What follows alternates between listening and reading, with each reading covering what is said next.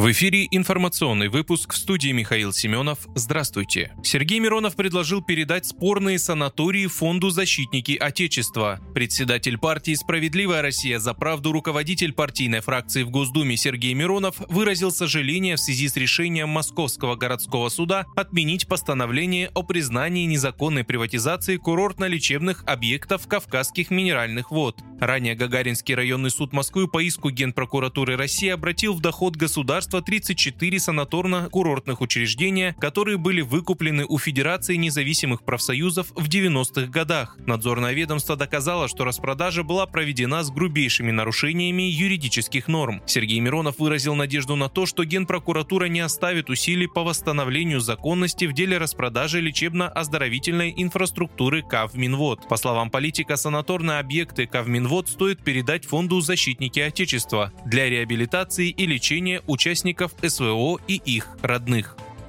Уголовное дело об организации вооруженного мятежа в отношении основателя ЧВК «Вагнер» Евгения Пригожина на утро 26 июня не прекращено и продолжает расследоваться следователем Следственного управления ФСБ России. Об этом сообщает газета «Коммерсант» со ссылкой на источник. Ранее 24 июня в Кремле заявили, что дело против основателя ЧВК «Вагнер» о вооруженном мятеже будет прекращено, а участников похода на Москву преследовать не будут с учетом их заслуг на фронте, заявлял пресс-секретарь президента Дмитрий Песков. Напомню, Пригожин вечером 23 июня заявил, что силы Минобороны якобы нанесли удары по тыловым лагерям его частной военной компании, а его бойцы выдвигаются на Москву с маршем справедливости. В Минобороны его обвинения опровергли, а Генпрокуратура возбудила дело об организации вооруженного мятежа.